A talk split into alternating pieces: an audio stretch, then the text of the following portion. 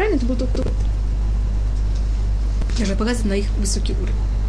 Так только за счет этого я вообще начинаю думать о том, может быть, что-то они сделали неправильно. И тогда это не для того, чтобы наказать братьев, это, это, это только или чува, понятна разница. Это не наказание, а только чтобы они вообще обдумали свои поступки.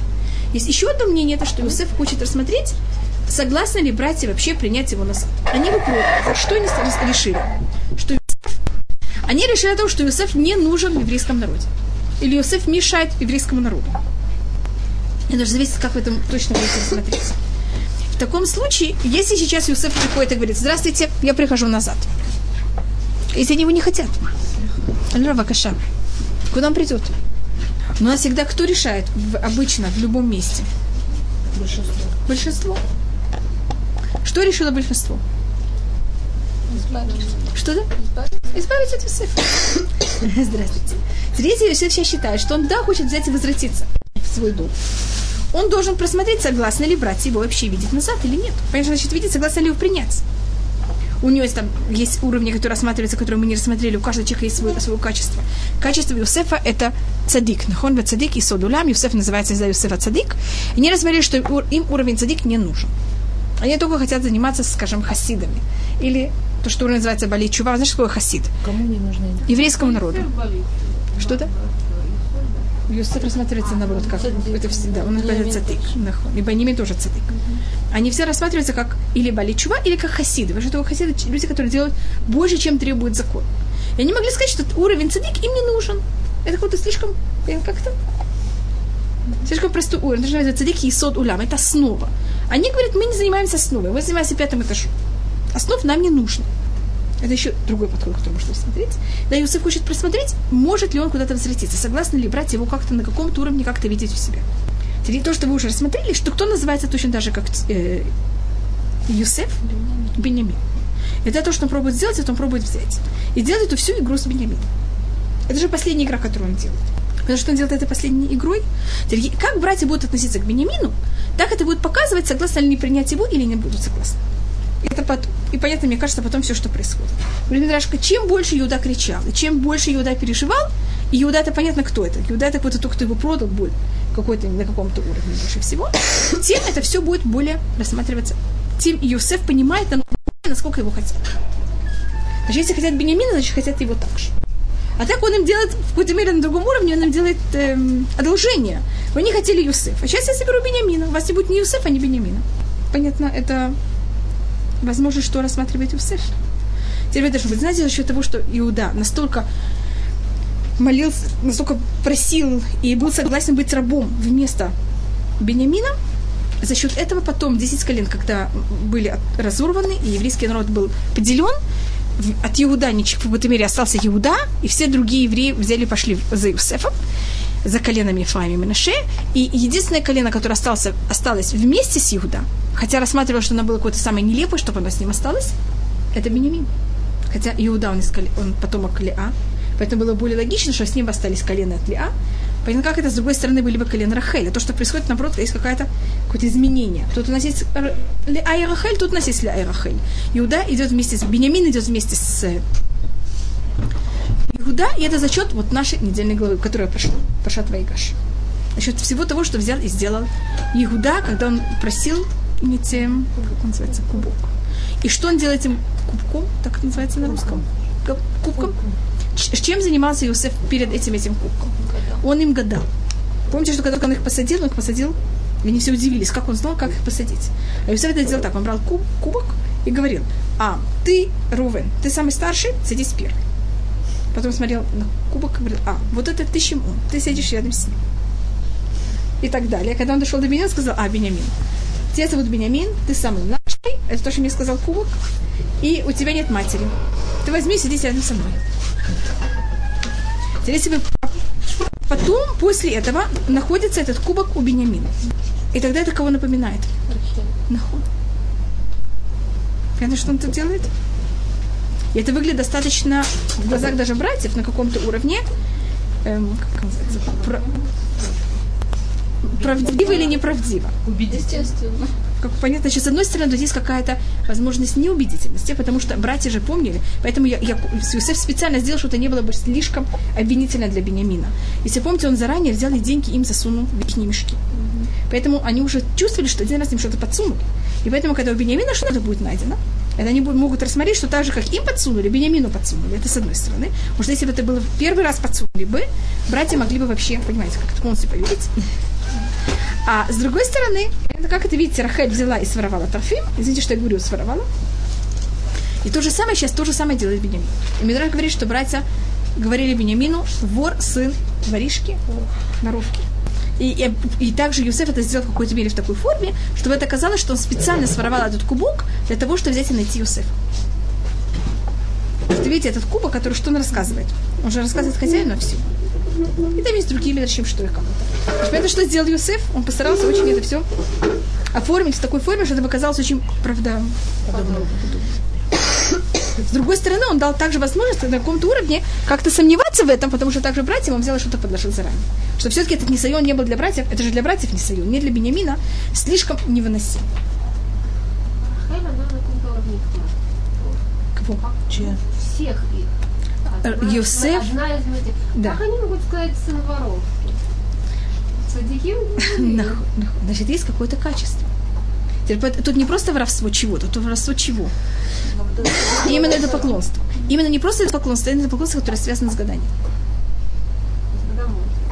Не такой-то мини Это. Нормальные люди, они могут сказать сын воровки. Но что значит будем? Раз я... садиким, так на их уровне на садиком. Конечно, и поэтому я просто подчеркиваю, тут не, не совсем понятие э, воровства. Это понятие вещи того, что это Рахель, это также рассматривается про Бенемина, то, что рассматривалось. Это понятие того, что они хотят, э, если вы помните Лаван, его сила это гадание. Ленахеш. И то, что пробует Рахель, это воевать с этой силой. И это будут ее потомки, они все время находятся на грани с идолопоклонством и воюют против идолопоклонства. И тут то же самое, понятно, когда они кого-то говорят Бенемин. Ну что, ты пришел к Юсефу. Этот, имеется этот египтянин. Хочешь его тоже, ему помочь, от него тоже избавиться от поклонства? Ну, хватит сказать, там, Рахель это хотела с Лаваном. Понятно, как ты была ее отец. Зачем это заниматься сейчас Юсеф? Она еще не знает, что это Юсеф. И там это достаточно... Я только просто хотела посмотреть на некоторых уровнях, что это. И есть мнение, что то, что Евсеф хотел, кроме того, что он хотел найти, посмотреть, братья, насколько его хотят или не хотят назад, согласны ли вообще его принять или нет, это также был вопрос о том, а, что они рассказали отцу. Он хочет от них как-то выпытать, это называется. Что же они рассказали отцу, когда он исчез? Юсеф же не знает, что они ему рассказали. И он ждет, пока они ему не рассказывают, что они сказали отцу. Сначала они ему говорят, что они сказали отцу, что он. Он хочет знать точно, что и как. И пока ему не, не говорят, что. Вот один уж и Яков нам сказал, перед тем, как мы уходили, вот один ушел, его разорвало живот. И сейчас также этот, это Яков, Йосеф понимает, что они сказали отцу, тогда он может сказать, что это там, я не знаю, одежда как-то порвалась или что-то. У меня есть какая-то возможность как-то возвратиться. И тогда он берет и говорит братьям, это я. Здесь несколько вещей, что ждет Юсеф. Это понятно немножко, что это? Значит, в основном по комментариям, то, что рассматривается, это что Иосиф хочет посмотреть, насколько его братья будут согласны воспринять. Значит, что мертвым людям, когда, скажем, кто-то попал в плен или пропал без вести, когда они потом приходят назад, что им нету? Место занято, бедию.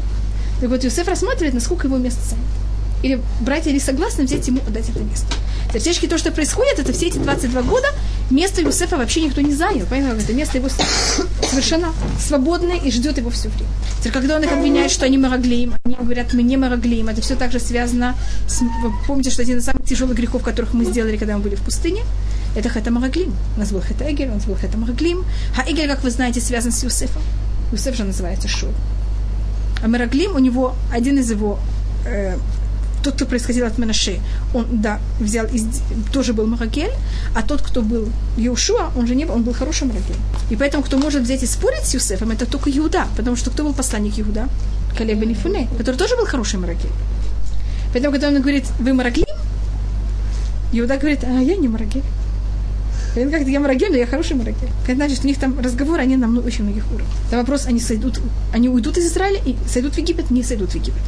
Вы помните, что Мараглим, они были те, из-за которых мы не вошли в ислам. Просто просмотрим немножко на каких-то уровнях, о ком тут были духовные некоторые споры и разговоры между братьями Юсеф. Ну, только немножко, то, что Аничков просил о том, что и почему это делает Юсеф. Значит, э, только как резюме это делает Юсеф для того, чтобы они, у них было какое-то понятие хазара чува, и для того, чтобы найти себе место. Понятно, что он называет найти себе место? И это он делает с помощью Бениамина. Как в семье может кто-то занять место кого-то? Это семья. Я могу понять, как это в обществе, но как в семье. Очень просто. Очень Что-то быстро. маленькое. Что это? Семья такое же общество, только Точно, маленькое. да. Да, Нахон? но это по-другому. В семье это происходит очень часто. Если В семье каждый индивид. Да, но в семье также есть какое-то понятие. эм, Лёлафхат. Я просто в Советском Союзе это происходило же часто, скажем, там, во время, в периоды Сталина или что-то, что кто-то, его сажали в тюрьму. Все знают, что он должен возвратиться. Но я видела семьи, что, которые, что происходило, когда кто-то брал и приходил из... Это как, значит, я их видела через 10, через 15, через 2... А мы тут говорим о 22 года. Ну, Я не- Да, это если... Братья, А если. Что это? Сына, Да, ну... Ну, в обществе, понимаете. Но если он сейчас, скажем, какой-то другой сын начал заниматься там с- с- с- с- с- с- понимаете, в это, в это время, как вот я говорю, в, как будто бы в кавычках. Теперь в момент, когда Иосиф приходит, он занимает не у отца это место, он занимает у кого это место?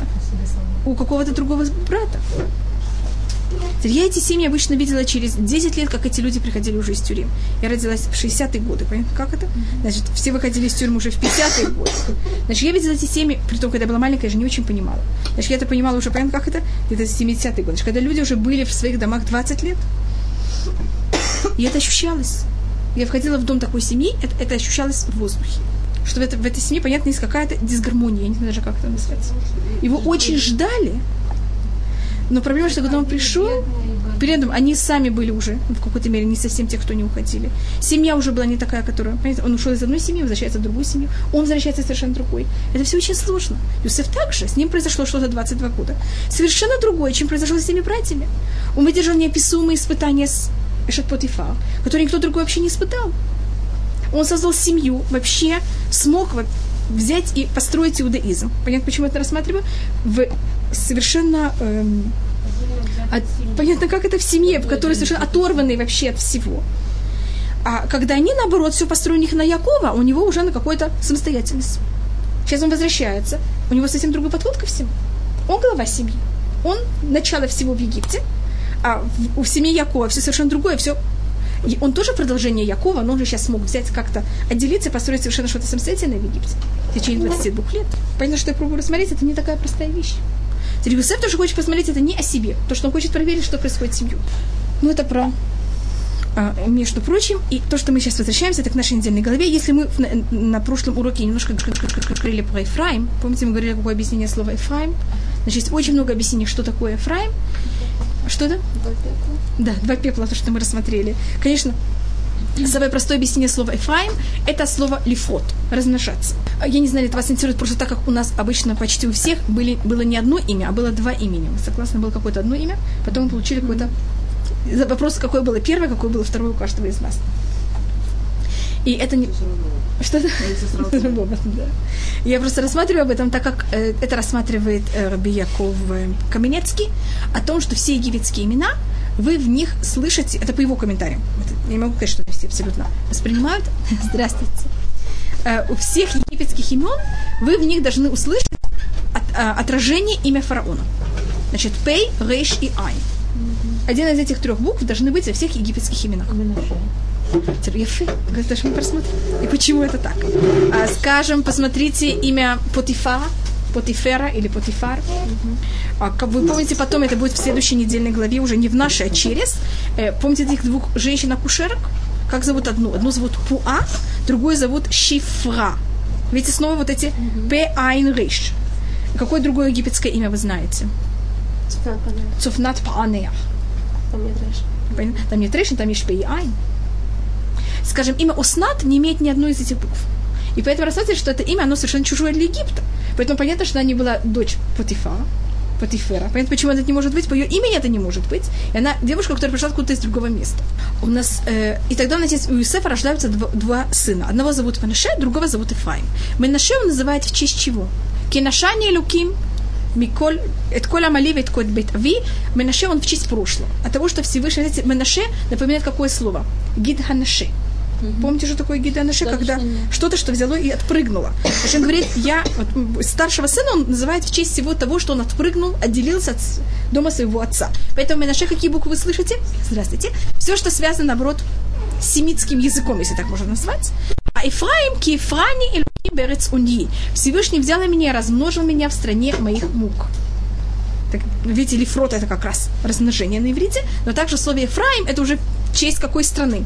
Не прошлого, а наоборот настоящей страны. Вы в ней уже явно в слове Ефраим что слышите? Видите, уже как будто бы имя, как можно сказать, египетского какого-то уже влияния. Кто, кто рассматривает, это не случайно. Что именно так это происходит. Э, и можно рассматривать дальше. Только еще одна вещь, которую вы знаете, что каждый из всех мальчиков в, в Лель Шаббат, как их благословят? И Симха и Луким, Кефраим и Кимнаши. Почему не говорят Керувен и Шимон? Вы когда-то задумались об этом? Почему не говорят, скажем, вы знаете, как э, благословят девочек? Сара, Ривка, Рахель или А. А мальчиков Кефраим и Кимнаши.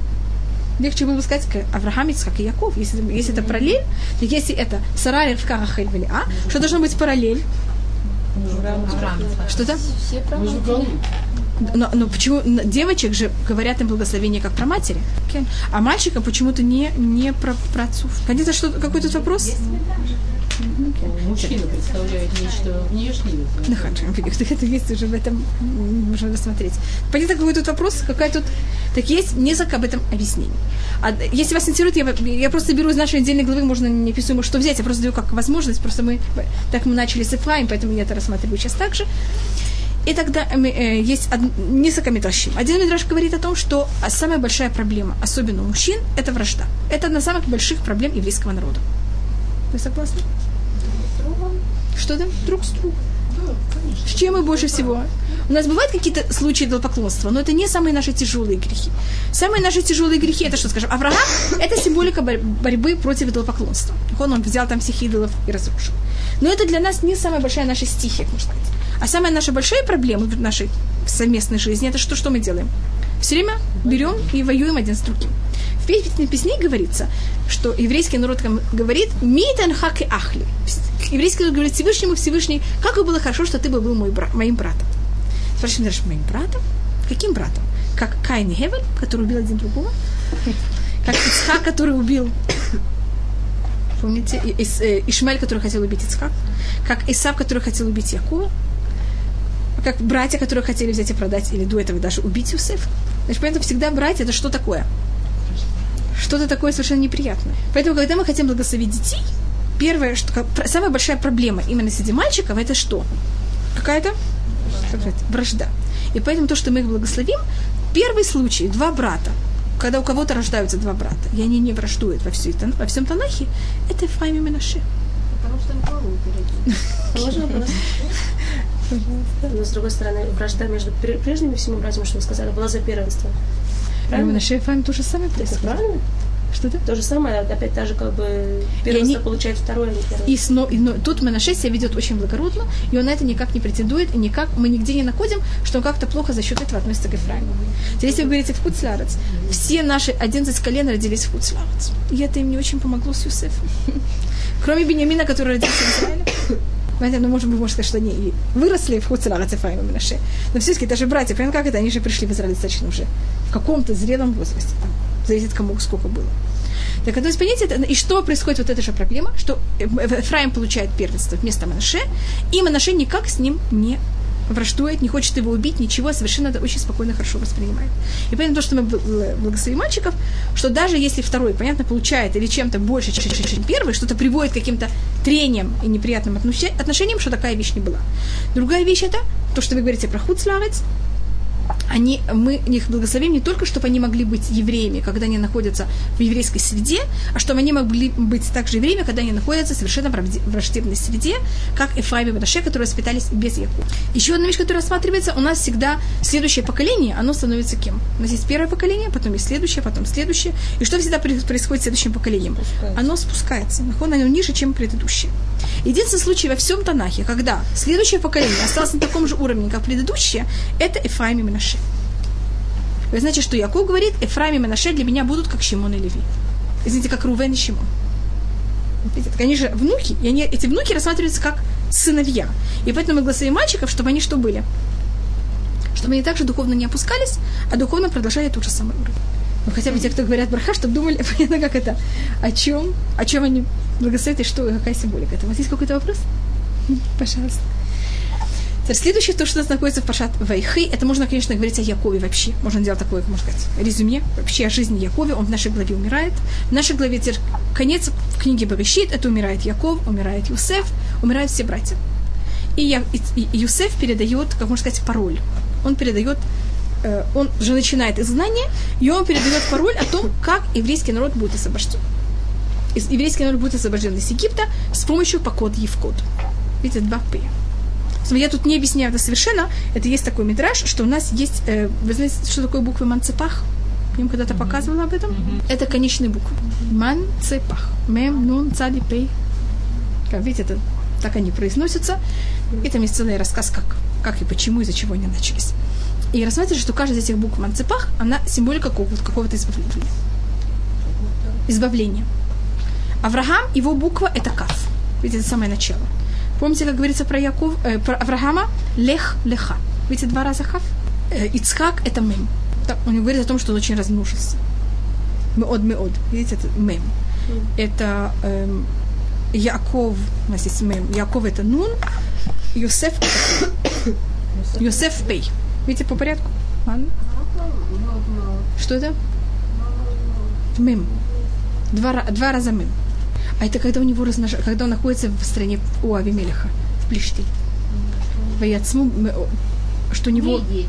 Не дети, нет, нет, имеется в виду о его имуществе. А э, Юсеф это покот Евкот, а Давид, это Машиах, это вы говорите в молитве. Вы помните, какую, что вы говорите в молитве, когда вы говорите, молитесь о приходе Машиаха? Тфилат Амида? Цемах Давид Авдыха Мейрат Смех. Что вы тут слышите? Цадик. Понимаете, что я пробую показать? У каждого есть своя конечная буква. Что это такое? Как? Я тут это уже понял, как это. Надо обратить внимание. Я только показываю о том, что понятно, как это просто так как в нашей недельной главе есть этот покод Евкод, поэтому я показываю, как эта буква, она в какой-то мере, каждый из наших працов, у него есть какая-то вот такая буква, которая его символизирует. Почему? Почему? Это единственный случай, когда есть как будто буквы две возможности, как ее можно написать. Есть нормальная форма, а есть конечная. И поэтому, видите, всегда будет также двойная. Лех, леха. Понятно, как это? Или покот, евкот. Или цемах, цадик. Видите? Два раза цадик. Вот нормальная а форма и ненормальная. У каждого есть свое. Что, что такое ну?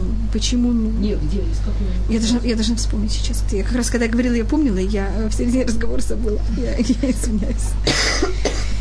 Если я вспомню, просто меня что-то, что-то спросила, и меня э, мысль я извиняюсь. Что-то? Не на фоне, нет. Это что-то другое. Я, я должна вспомнить, что у него с ним. Ну, вы заметили, как это э, в какой-то мере у всех как-то это просматривается. Пять. Это, у тебя в Мацепах их пять букв. Это три про отца, Йосеф и э, Давид. Это Мащех. Это Иуда, но это только было про между прочим. Теперь что можно рассмотреть? Это можно... Что это? Цемах? Нет, слово какое? Манцепах. Это как обычно это произносится. Манна, це, пах. Почему в таком порядке, тоже очень большой вопрос. Хав должен быть в самом начале, а я его произношу в конце. Но это как это обычно произносится, но это, но это, это целая, целая вещь, что как это символизируется.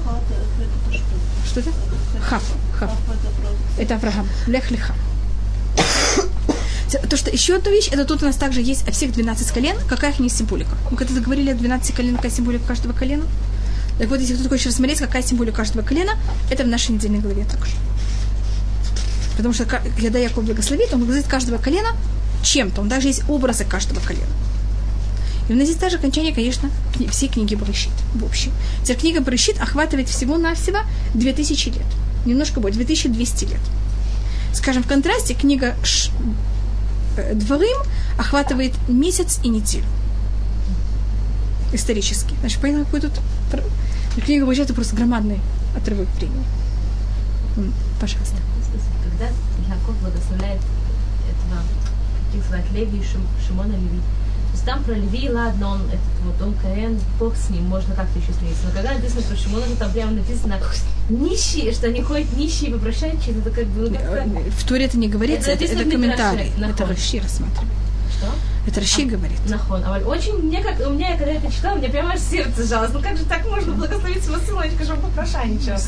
Так если вы хотите, чтобы мы рассмотрели о каждом колене, пожалуйста, просто ему рассмотрели, что это достаточно, знаю, это, достаточно много, поэтому просто говорю о том, что происходит. у нас есть Рувен, три первых колена. Рувен, Шимон и Леви.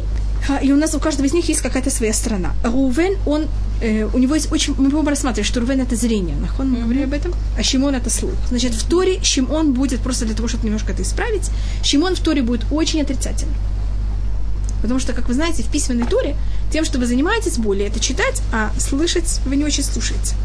И поэтому в книге в Торе Шимон будет единственное колено, которое не имело ни одного пророка, ни одного царя, ни одного судьи и ни удела на своем имени, это был Шимон. Зачем? Он имеет, его территория находится внутри территории Иуда. Зачем? А у него личной территории нет. Почему? Почему так? Так мы сейчас посмотрим, какой у него характер из чего. В контрасте с этим, если мы переходим в книгу в устное предание, там наоборот, все самые великие праведники, их не будет чему. Раби Шимон Барюхай, Раби Шимон Беназай, Раби Шимон Бензума и так далее. Понимаете, что я пробую сказать? Шимона Цадик. Это самое начало второго храма. Значит, как мы за, заканчиваем период письменной туры? Она заканчивается писаться Тора, у нас начинается наоборот. Устная Тура, сразу имена будут какие? Именно связаны с Шимоном. И просто только подчеркиваю, что это не случайно. Значит, Шимон исправляется, понятно, как это в каком? Значит, каждый проявляется в каком-то другом времени. Сейчас мы переходим к тому, что и какой характер каждого, для того, чтобы понять, как их благословить Яков. Правильно рассмотреть благословение Якова на фоне с благословением Муше. И обычно, когда это правильно учат, рассматривают благословение Якова, благословение Муше, сравнивают их вместе рассматривают, что происходит. И это какое-то дополнение одно другого. Теперь мы не... Благословение Муше – это книги дворы. Понятно как-то? Хотите, можем туда немножко забежать, но это будет немножко сложно. Теперь что происходит с Рувеном? Характер Рувена, характер Рувена, что у него очень хорош, хороший порыв. Он очень хороший порыв. Все он очень хорошо решает. У него очень явное понятие а, охраны жизни. Мы рассмотрели, что э, камень Рувена это какой цвет? Одем это красный цвет, он всегда будет останавливаться, и он никогда не перейдет рам, грань убийства. Он будет все время охранять жизнь. И эта охрана жизни будет во всех возможных понятиях. Вы помните, что он приносит своей матери? Дудаим. А к чему приводит Дудаим? Рождаются, Рождаются дети, да? Рождается Исахар с конечно. Иуда. Иуда уже родился до этого. Еще Дудаим рождается из Сахара из Не, не страшно. Нет, нет. Э, значит, понимаешь, что такое, если вы видите в слове Дудаим, вы можете увидеть в слове Дудаим тоже слово Адам. Значит, у него есть понятие какое-то очень большое уважение к жизни, но, и у него очень хорошие порывы, но он эти порывы не доводит никогда до конца. И это то, что ему говорит Яков. Пахас камаем альтутар, киалита мишкавы авиха, асхилальта яцуи аля. Значит, у него хороший порыв, он хочет спасти. Хотя Юсеф его самый тяжелый соперник. Понимаете, почему я называю Юсефа самым тяжелым соперником Рувена? Рувен, он самый старший. Теперь, если не будет Юсеф старший сын Рахель, Рувен самый старший сын Леа. Если не будет Юсефа, Рувен кем останется? Явно.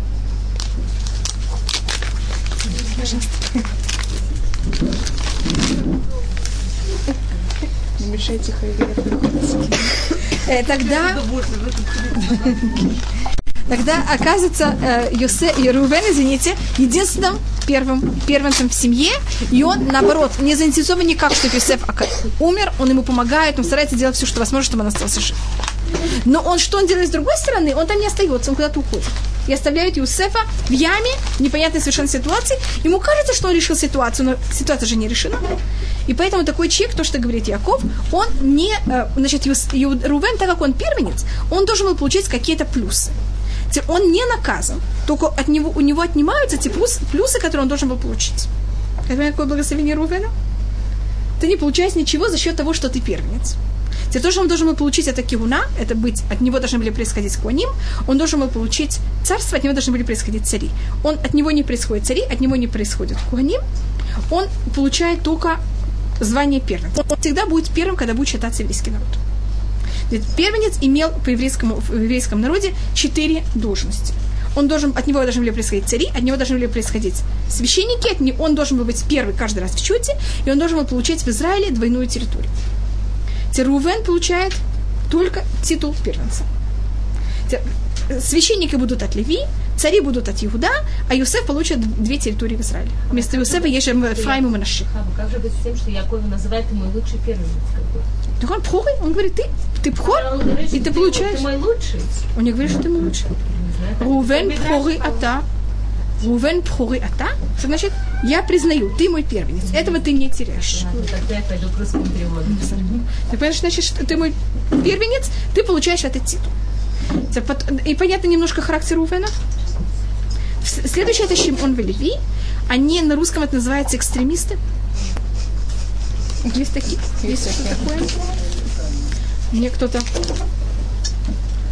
Еле что-то на, на русском мне сказали, что они также называются еще по какому-то другому названию. но я не помню, Канаим на иврите это называется. Кроме экстремистов, есть еще какое-то название у них? Это не совсем, это не совсем анархисты. Анархисты это те, кто не хотят э, закона.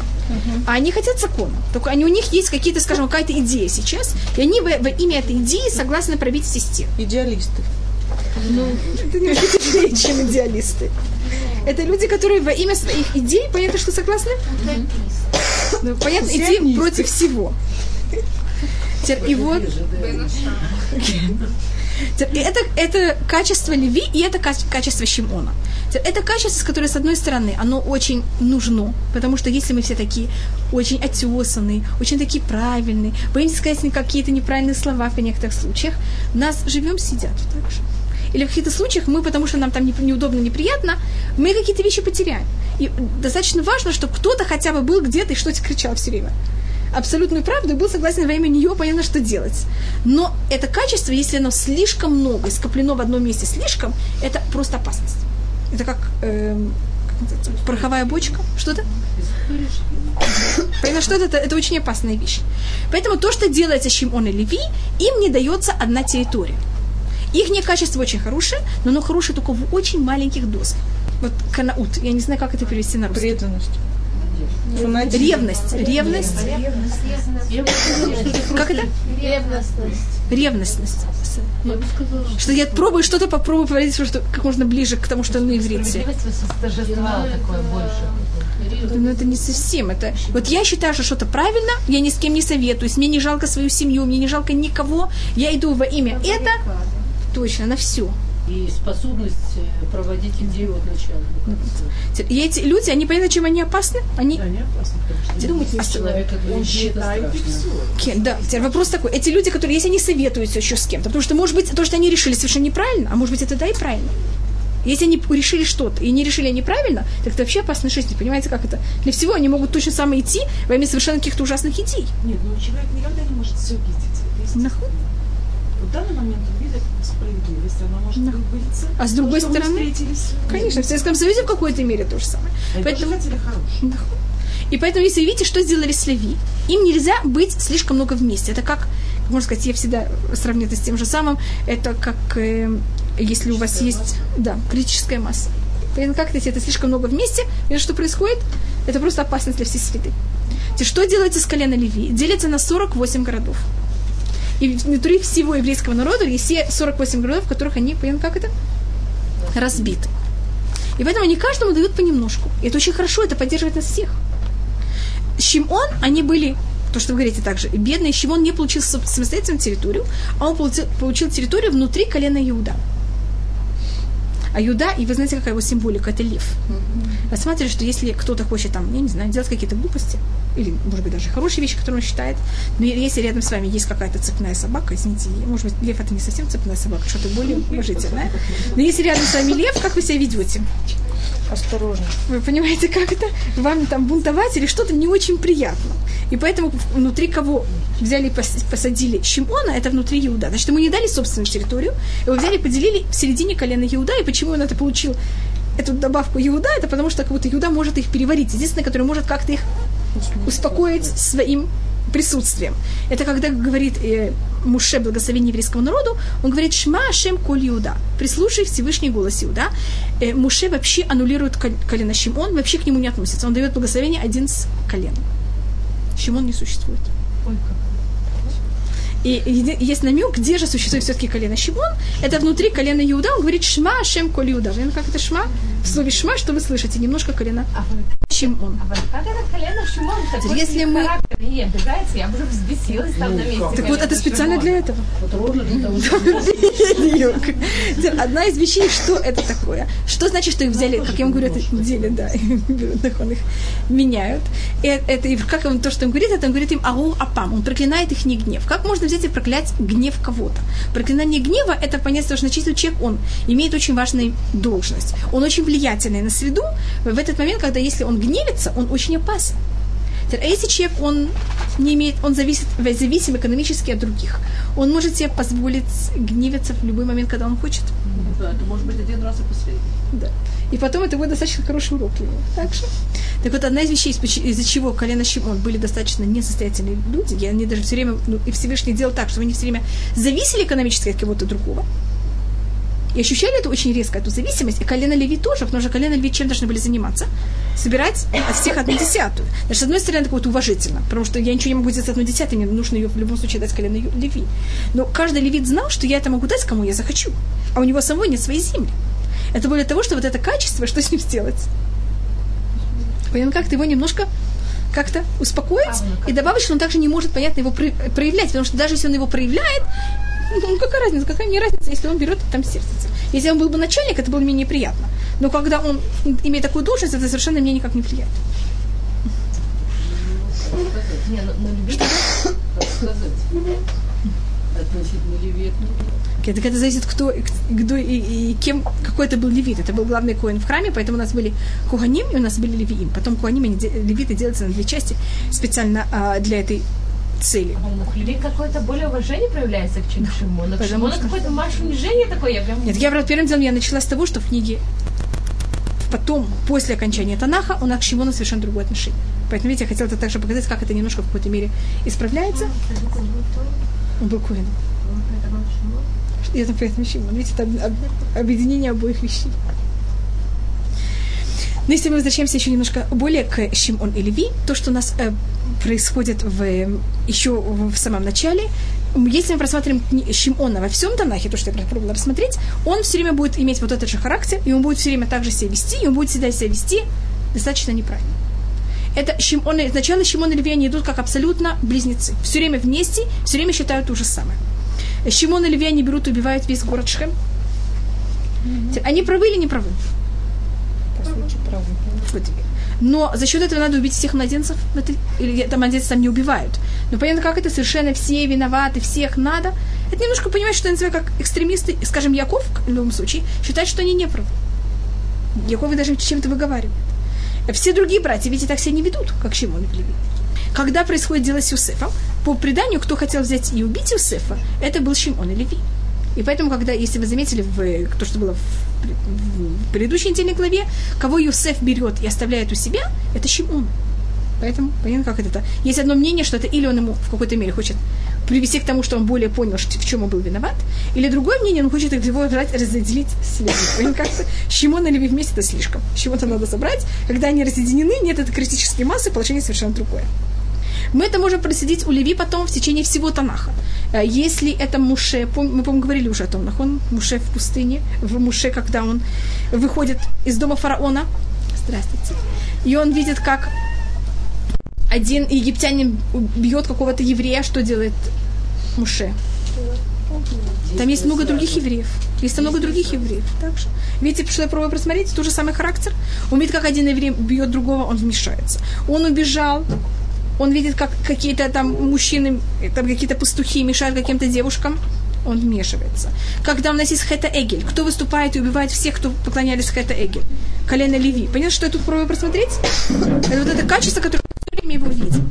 В Паршат Пинхас у нас есть, наоборот, вдруг, эм, может быть, мы говорили уже об этом, я, я просто не помню, а, вот эти два колена, которые шли все время вместе, в книге Шмот колено Леви решила исправиться, и она пользуется этим же характером, только правильно.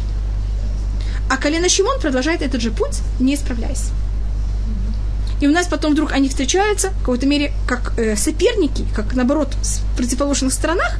И это в случае Зимры бен и Пинхас. Зимры бен хочет, берет медянику, приводит ее к Муше и спрашивает, Муше, можно жениться на Медянике или нет? Понимаете, почему она так спрашивает Муше? Вы знаете, как, из какого народа была жена Муше?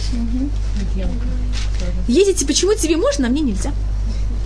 Разница в том, что она сделала гиюр, это было до получения тура, это сейчас после получения тура она сделала гиюр. Ну, это очень маленькая разница. Но видите, тот же самый характер. Почему так? Это тут несправедливость какая-то. Те, кто выступает против Чим, э, Зимры Бен Салю, который из колена Шимон, Пинхас из колена Леви. Видите, только тот же самый характер, только совершенно наоборот. Теперь тут делает Пинхас, как можно сказать, 180 градусов или даже 360 на исправление. Он пользуется тем же самым характером, только против. И он делает еще одну вещь. Он приходит к Муше и говорит, Муше, как я должен себя вести? Или более точно говорит Муше, Муше, не так ли ты нас учил, что в таком случае можно взять и убить Шимон? Это вот этого Земри Бен. Это Муше преподавал всем. Вы знаете, что каждый из нас, когда мы что-то слышим, что-то, ну, если эта вещь полностью из нашего характера, мы это сразу моментально впитываем. А вещи, которые не совсем по нашему характеру, что с ним происходит, мы это не совсем помним. Значит, поэтому из всех и всего еврейского народа кто-то полностью впитал и запомнил, Пинхас, но он это не делает, потому что так когда-то ему муж сказал, он сейчас приходит и спрашивает, он хочет взять и проверить, это так или не так. Может быть, я не, не прав в этом. Тем момент, когда у человека есть медата канаут, и он еще согласен прийти и спросить у вождя, значит, канай не может быть вождь. Это то, что мы учим от Пашат Пинхас. Колено Леви быть вождем очень тяжело. Это, это очень сложная вещь в момент, когда представитель из колена Леви становится вождем еврейского народа. Он может быть вторым после вождя. Муше тоже был из колена. Что это? Муше. Да. Но Муше что-то сделал, поэтому у него есть также Аарон рядом. Аарон он Леви, э, Муше он Леви, а Аарон он Кухин. Понятно, как это? И то, что делает Пинхас, он приходит к Муше и спрашивает Муше, как я должен себя вести в таком случае. И тогда Муше ему говорит так-то и так-то. Что это? Потому что Муше не хотел идти и в течение семь дней спорил с Всевышним, что он не хочет быть, вывести евреев из Египта, и хочет быть вождем. Тогда Всевышний, Всевышнему сказал, ты будешь Леви, а Аарон будет Куэн. Он говорит, вот Аарон, твой брат, Левит, выходит напротив тебя. Значит, Левит, он сейчас последний раз Левит, вот, потом не будет больше Левит. Так это понятно немножко Шимон и Леви, какой у них характер, и понятно, как их благословит э, Яков. И то, что Яков в какой-то мере говорит, это, чтобы они были разделены внутри еврейского народа и всего. Теперь Леви, в момент, когда он исправляется, он эту же вещь получает в какой-то уважительной форме. Так как он, видите, он Леви, он поделен, но с другой стороны, он получ... у него также нет удела, но он это получает все в уважительной форме, а чего он это получает то же самое, только в неуважительной форме. Менее уважительной. После этого у нас есть Иуда. Теперь Иуда получает царство, и за, за счет чего он получает царство? Это за счет того, что он умеет признаваться. Гур Арья Иуда, он называет, значит, Иуда, он не... Есть люди, которые, они в, как звезды мете, мете, метеориты, метеориты, не знаю, как сказать. Не говорите так говорят, не знаю, так говорят на русском. Когда человек берет как звезда и вдруг взлетает куда-то очень высоко. Как комета, может, как, как метеорит говорит, падают. Да, а на иврите говорят как раз ячейки, которые взлетают очень высоко, очень моментально. Понятно, как это не... Не, не как такая вещь. Ракета. Как ракета. Мейрут э, метеорит. Так говорят? А, в сторону, там, вверх и вниз. Да, но иврите часто обычно это говорят, наоборот, вверх. И э, у Иуда все происходит очень медленно. Скажем, помните Юсефа? Как Юсеф становится царем? Он был вчера в, в тюрьме. Что происходит с ним на завтра? Он царь. Это не Юда. Иуда ничего такого не происходит. У него все очень медленно. Поэтому говорится гур арья Иуда. Что такое гур? Львенок маленький Иуда. Это он сначала маленький, потом он больше, потом он больше, пока он становится царем. Помните царя Давида? Сначала он, он занимается у Шауля должности военачальника. Потом он еще немножко, сначала он вообще играет у Шауля. Потом он его военный начальник. Потом он еще немножко, потом еще немножко. И потом он только царь на два колена, потом он будет царем на весь еврейский народ. Понятно, что это происходит всегда? У Иуда все очень постепенно. У него ничего такого вдруг не происходит. Поэтому говорится Гу Арья Иуда. И то, что я... Тут мы видим благословение Иуда, это один из очень таких больших споров. Знал ли Яков конечно, что произошло с Юсеф? Это один из таких, как можно сказать, секретов Танаха. Понял Яков или не понял? И есть одно мнение, что в, как раз в благословении Иуда мы понимаем, что Яков все понял. Он раз говорит, когда Якову, э, извините, когда он говорит Иуда, он говорит Иуда в какой-то мере, я тебя подозревал в том, что ты взял и убил Иосифа. Гура ем Иуда, митерев бни алита. От разрывания моего сына ты взял и взошел. А кого? Кого разорвали? Говорит, я тебя подозревал, ты в какой-то мере от этого отошел. И поэтому ты будешь благословен. Значит, у Юда также есть какие-то вещи, которых он благословен за счет этого. Теперь вы даже, помню, я рассматривала, что Яков всегда называет, единственного, кого он называет своим сыном, это только потомки Рахель. Поэтому, если вы помните, можете проверить, это не в нашей недельной главе, а в предыдущей недельной главе, это как раз тоже было Пашат Микец, когда у нас была Ханука, когда братья говорят Якову, Яков, пожалуйста, мы хотим взять там Бениамина, взять с ним и поехать, и Яков, как вы помните, он отказывается, он не хочет слать Бениамина с ними, он им говорит, ло еред бни имахем, мой сын не сойдет с вами, а кто это вы? Вы дети, так же. Это не очень приятно. Он детей Рахель называет дети, всех остальных он может назвать другим именем. Скажем, Шимон Валеви, он вообще их не называет детьми. Шимон Валеви он называет братьями. Шимон Валеви Ахим. Когда Яков говорит братья, кого он имеет в виду? У него брат это понятно. И поэтому он в какой-то мере видит в них какой-то немножко такой характер, понятно кого. Ему с ними очень тяжело. Он даже просит Всевышнего, чтобы его имя не называлось на них. Без судам Аль ты хотят, чтобы мое имя, его, им, его имя и его присутствие никогда не, не было замешано в то, что они делают, когда они ведут себя негативно. Говорит, это будто не мое совершенно. Прям как-то, вы знаете, если какого-то человека ощущает, что чем-то он как-то связан с этим, и случай, когда он вообще ощущает, что это вообще не его абсолютно. Так Яков на каком-то уровне относится к ним. Чем-то, понятно, как это есть какие-то вещи по-другому, есть какие-то вещи, которые так рассматриваются. И то, что благословится, э, благословение колена Иуда, то у нас есть также э, географическое благословение, что на его территории будет очень много виноградников, и на его, благословение, его, на его территории будет очень много овечек. Если вы гуляете до наших дней, вы знаете, что самые хорошие виноград, виноградники в Израиле это в, Хевроне. Овцы. И овечки, вы тут их в тюрьме видите? Да. И видите, они до, сегодня, до сегодняшнего времени именно пасут Значит, они продолжают это все в, этих, в этих же местах. И, конечно, также благословение о том, что будет в будущем с Иуда, что от него всегда будут происходить вожди, это называется, до прихода Машеха, и в период, когда мы в Израиле, и также в период, когда мы не в Израиле. Не, не, нет разницы, когда это. Значит, есть периоды, когда от них только будут духовные вожди, а есть периоды, когда от них также и духовные, и политические вожди. Пожалуйста. Почему 48, а не 49? Городов? обитания у Ливии. Потому что у них, если вы замечаете, на сколько колен? У нас 12 колен. Каждое колено выдало 4 города. Я поняла, но цифра 48. Да, цифра 48. Я, Она, но это именно 48. 48 это цифра мох. Знаешь, что такое на иврите мох? Это голова. Что да? Мозг. Мозг. А, а, можно сказать, что 48 охран? Что да? 48 охран. Ну, это, это не 49, у них именно 48. И их цифра, да, я поэтому подчеркиваю. Э, и каждая цифра имеет какую-то свою символику. Вы знаете, сколько подарков получали Куаним? Знаете, что мы должны были им давать какие-то мотнутки уна. Подарки там, масрот и так далее, бикурым и все. Если вы это все перечислите, это говорится про работу. Знаете, сколько всего вместе они получают? 48. 24.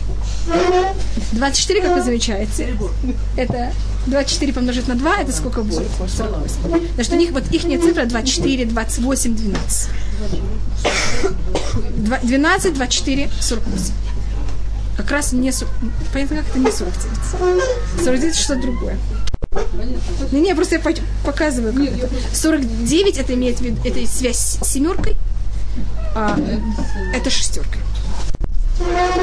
А вы, может быть, помните у главного Куэна, что у него было на груди? У него было 12 камней. А на этих 12 камней, по одному мнению, на каждом камне были 6 букв. Поэтому тут начинается 6 со всеми его размножениями до 48. Просто вас интересует это.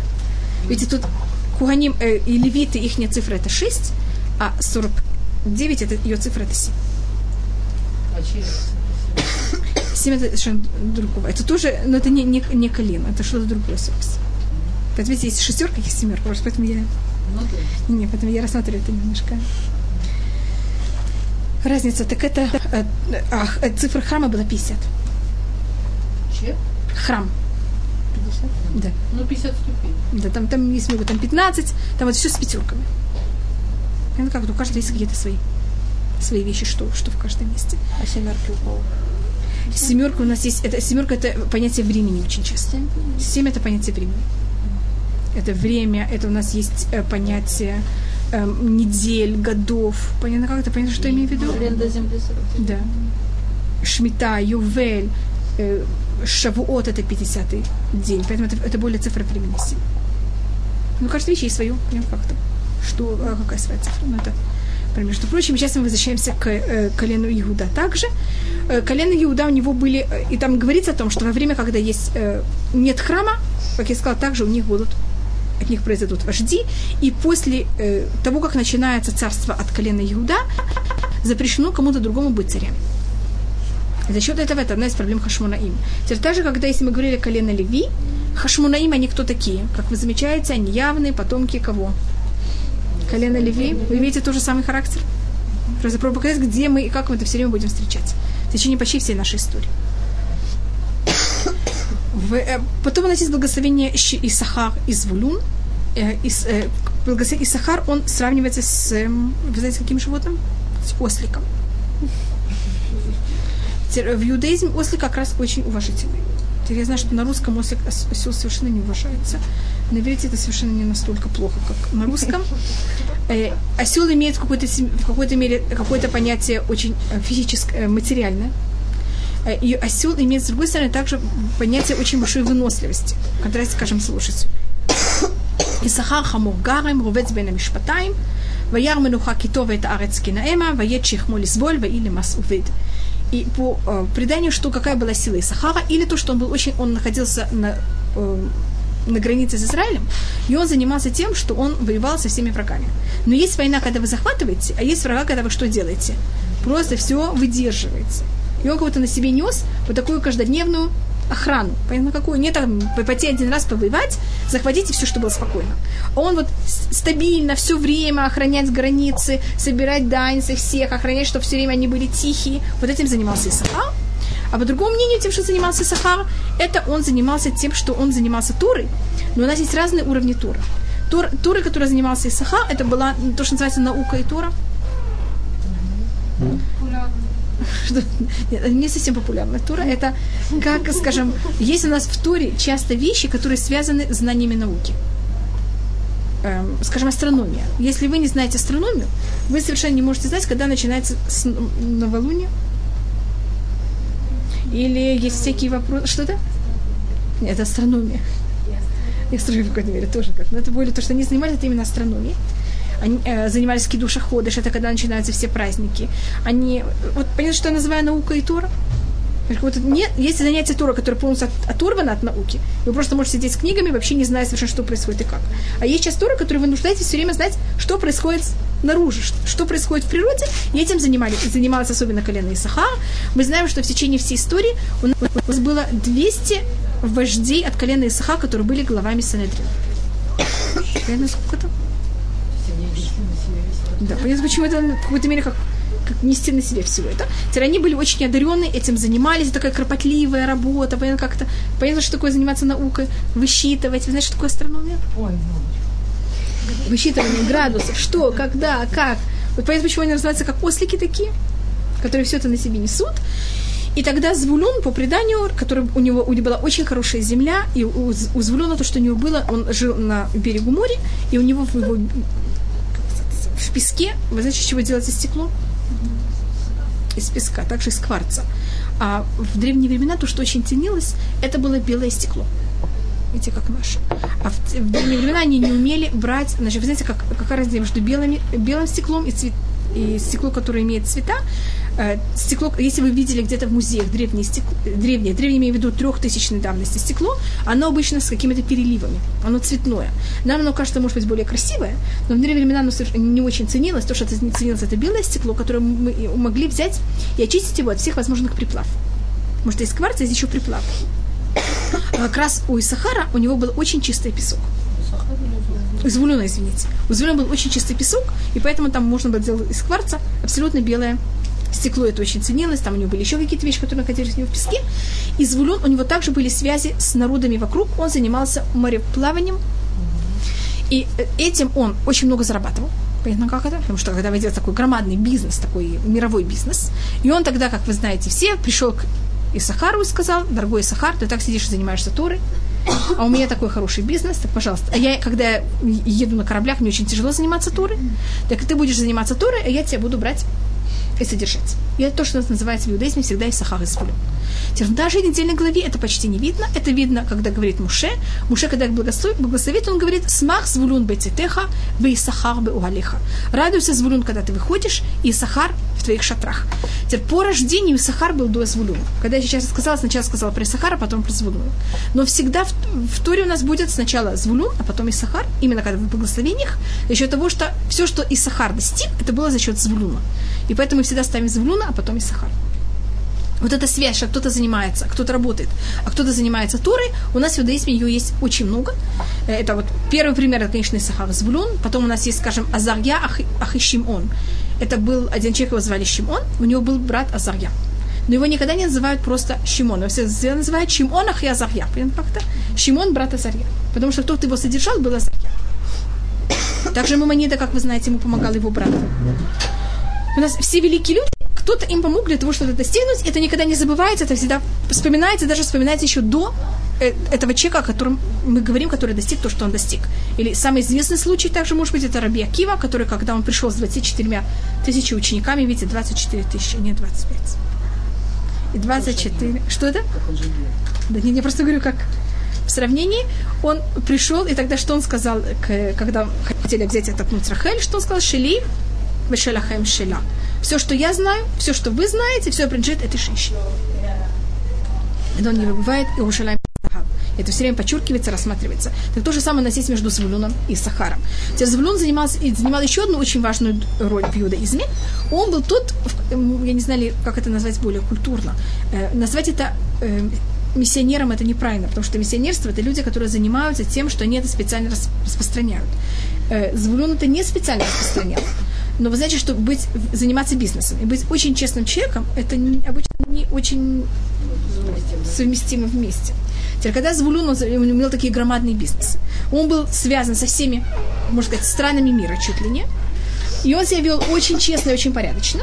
И это приводило просто всех народов, те люди, которые были с ним в связи, это их приводило к полному, ну как это, восхищению. И они тогда говорили, а если, и они тогда хотели взять и сделать бизнес с ним еще более, понятно, еще входить с ним более тесные контакты. И тогда в некоторых случаях они также приезжали к нему. Нет, не только Звулун ехал к ним, так как им так нравится Звулун, они приезжали также к нему.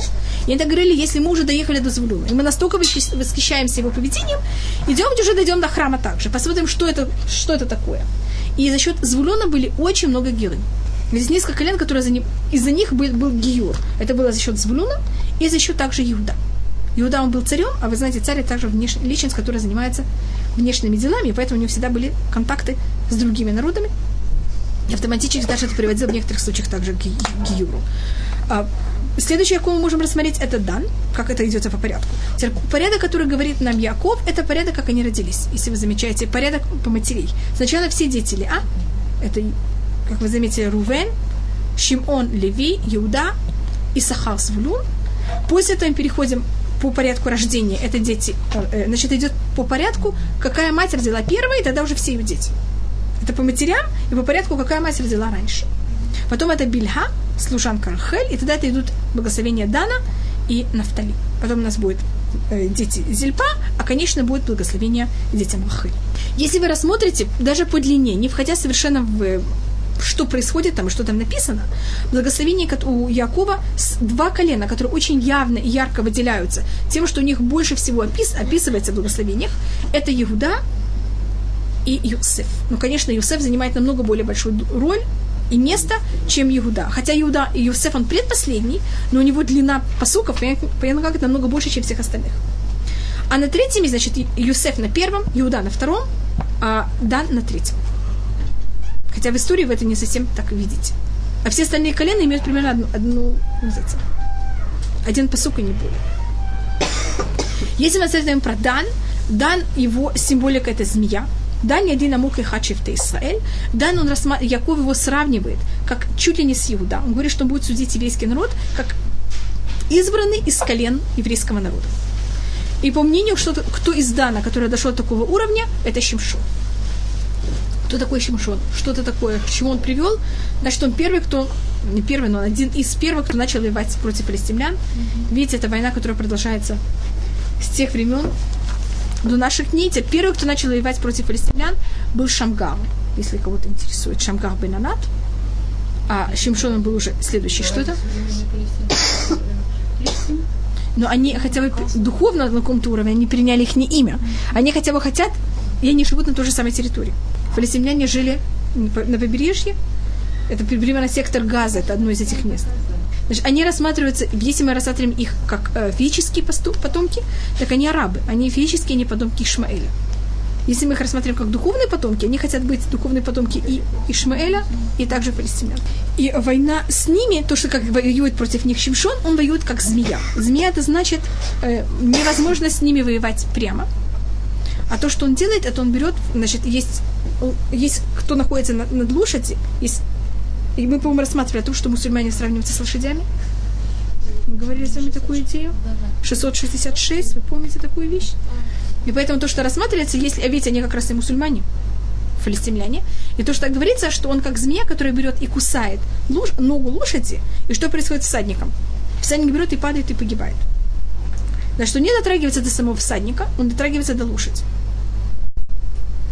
Так это может быть тоже нас немножко научить, как хорошо воевать с арабами.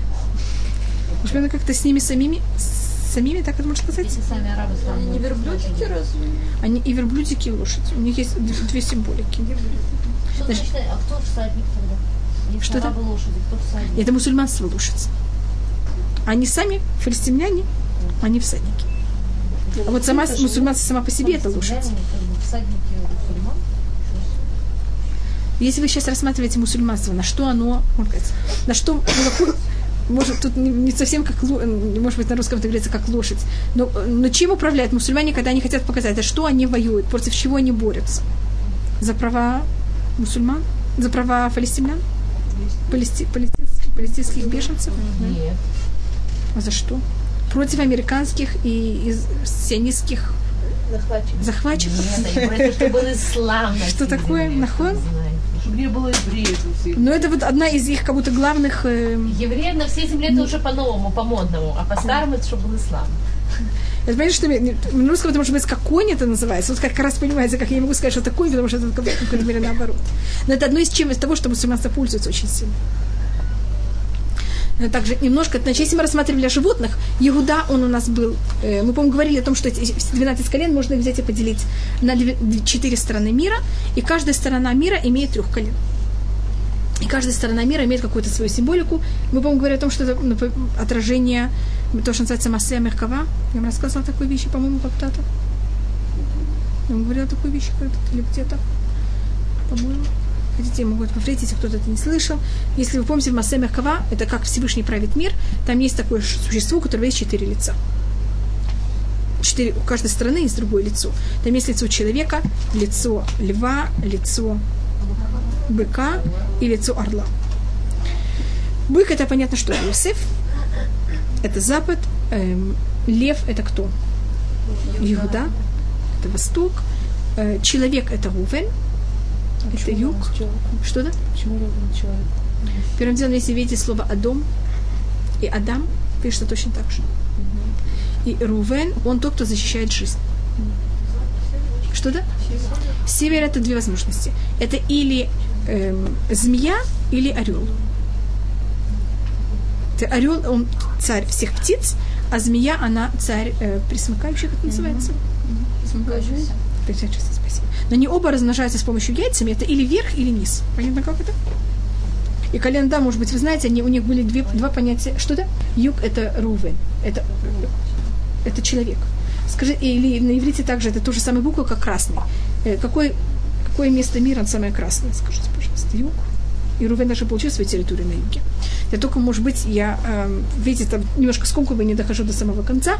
Я хотела только рассмотреть еще одну вещь. Вы знаете, что завтра у нас начинается Юд Бетевет. И вы знаете, в честь чего этот пост? И я, по-моему, раз говорила о том, что в этот в Юд Бетевет у нас есть, оно такое не просто одно, это один день, а есть у нас какого-то три дня. Мы говорили об этом, что у нас было три дня темноты. Нахон, это хет, тет, Сегодня как раз мы находимся уже при окончании Тет, Июд, Бетевет. И есть многие символики, что эти, э, что эти три дня они отменили, или что эти три дня затменили. Они, есть мнение, что они затменили эти три дня. Вы помните, что перед тем, как мы получили Туру, мы должны были готовиться три дня. А сейчас кого-то Юд Бетевет, понятно, что мы сделали? Взяли это все и разрушили когда евреи, потом, когда мы должны выйти из этого изгнания, которое началось в Юд Бетивет, изгнание имеется в виду то, что ну, Хаднецер взял и окружил Иерусалим, так Эстер взяла и попросила, чтобы что делали? Молили сколько дней? Три.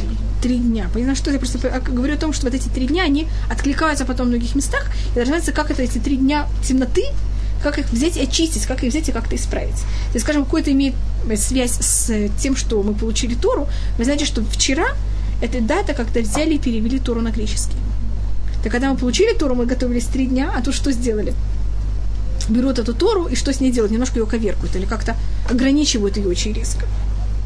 И так далее. Просто показываю какие-то сравнения, почему тут сравнивается с тремя днями перед получением Тора, почему это сравнивается с этими тремя днями перед тем, как Эстер идет к Хашвирошу, или время, когда идет к Хашвирошу, или другие даты. И Ютавет как очень тяжелая и сильная дата. Знаете, как будто бы, знаете, что у нас месяц Тебет, это десятый месяц по еврейскому календарю. Я вам показывала как. Нисан, Ияр, Сиван, Тамуз, Ав, Элуль, Тишрей, Хашван, Кислев, Тевет. Видите, Тевет это десятый месяц. А Юд Тевет это что такое? Десятый в десятом. Значит, как будто а вы знаете, что Юд обычно это самая высокая вещь. Что это? В какой-то мере глубина в глубине, как можно сказать. Это когда дошли и испортили что-то очень высокое и глубокое. И поэтому Юд Бетвет рассматривается как очень тяжелый и глубокий пост. И Лефи Аллаха, если он бы теоретически выпал бы на шаббат, вы знаете, что мы должны были бы делать? Мы бы должны были поститься в шаббат. Да. У нас есть только два поста, которые, если они выпадут на шаббат, мы должны поститься. Это Йом-Кипур, который такая вещь происходит, и Юд Бетевет. Но так как мы не хотим поститься в Юд Бетевет, так мы делаем всякие фокусы, чтобы никогда не выпал на шаббат. Но если теоретически мы бы не делали эти фокусы, он может выпасть на шаббат, и тогда мы должны были поститься. Скажем, Тишаба выпадает на шаббат, и мы тогда его сдвигаем на воскресенье. Все другие посты могут выпасть на шаббат, но что мы с ними делаем? Мы их куда-то отодвигаем. Юд Бетевет не может выпасть на шаббат, потому что если он выпадет на шаббат, мы должны будем поститься. Как это десятый десятого. Понимаете? Это какая-то очень особая и важность именно этой даты. И у нас здесь в календаре, по-моему, говорила о том четыре десятого. Чуть-чуть есть четыре десятки. Только мы знаем три десятки. Течки должны были быть четыре десятки. Юд Бетевет. У нас есть десятого первого месяца. Это десятого в месяце Нисан. Это день, когда мы, то, что называется Шабата Гадуль. Помните, когда все должны были брать овечку или только мужского пола, как это называется? Не овечку, а барашка. Барашка или ягненка. Я вам рассказывала, есть такой очень известный анекдот. Вы знаете, что ну, совершенно не связано, это просто будет глупо. Просто я сказала такую ошибку, так я хочу себя исправить. Знаете, что жертва в Песах это должен быть самец. Вы знаете, есть такая очень известная загадка, которая очень любит дразнить маленьких деток. Спрашивает их, что происходит, если мы берем и зарезаем жертву Песах и находим внутри ребеночка. Считается ли он жертва Песах или нет? Как вы понимаете, у самца нет никаких детенышей. Но, э, есть случаи, когда, да, если мы что-то там находит ребеночек, так есть какие-то законы, что происходит в таком случае. Он считается жертва, не считается жертва, но жертва просто такая вещь не может быть. Просто я, я просто ошиблась, понимаете, э, Нисан 10 дня, Нисан, то, что называется Шаббат Агадоль, и также в эту дату мы вошли в Израиль. Во время, когда, во время Еушуа, когда перешли Ярдан и вошли в Израиль, это было также 10 Нисан дату, когда мы только начали наш выход из Египта в какой-то мере. Даже еще корни выхода из Египта начали с 10 первого. А потом у нас должно было быть 10 четвертого, но у нас что-то с этим произошло. Потому что мы сделали золотого тельца, у нас как это аннулировалось. Потом у нас есть 10 седьмого. Ну, как это быть? Что такое 10 седьмого? Йом Кипур. Потом у нас есть 10 десятого. Это Йод Батевит. Что это? Каждые три месяца. В каком порядке это? И что только один раз у нас еще что-то с этим произошло. Это в Тевет. Это в Тамуза, извините. Десятого Тамуза, это, вы знаете, что когда был, был взят и прорван, прорвана стена в Иерусалим, во время первого храма, это было, по одному мнению, 10, 9 или 10 Тамуза. Понимаете, что такая нехорошая дата, видите, почти как почти как э, Тишабель. А так у нас, понятно, что-то происходит. Только как будто две нехорошие даты, а две, наоборот, какие-то более хорошие даты. Видите, как каждый, как можно сказать, э, как называется на иврите она? Сезон. Каждый сезон у нас есть какая-то даже здесь это. Каждые три месяца, это, по-моему, сезон на русском.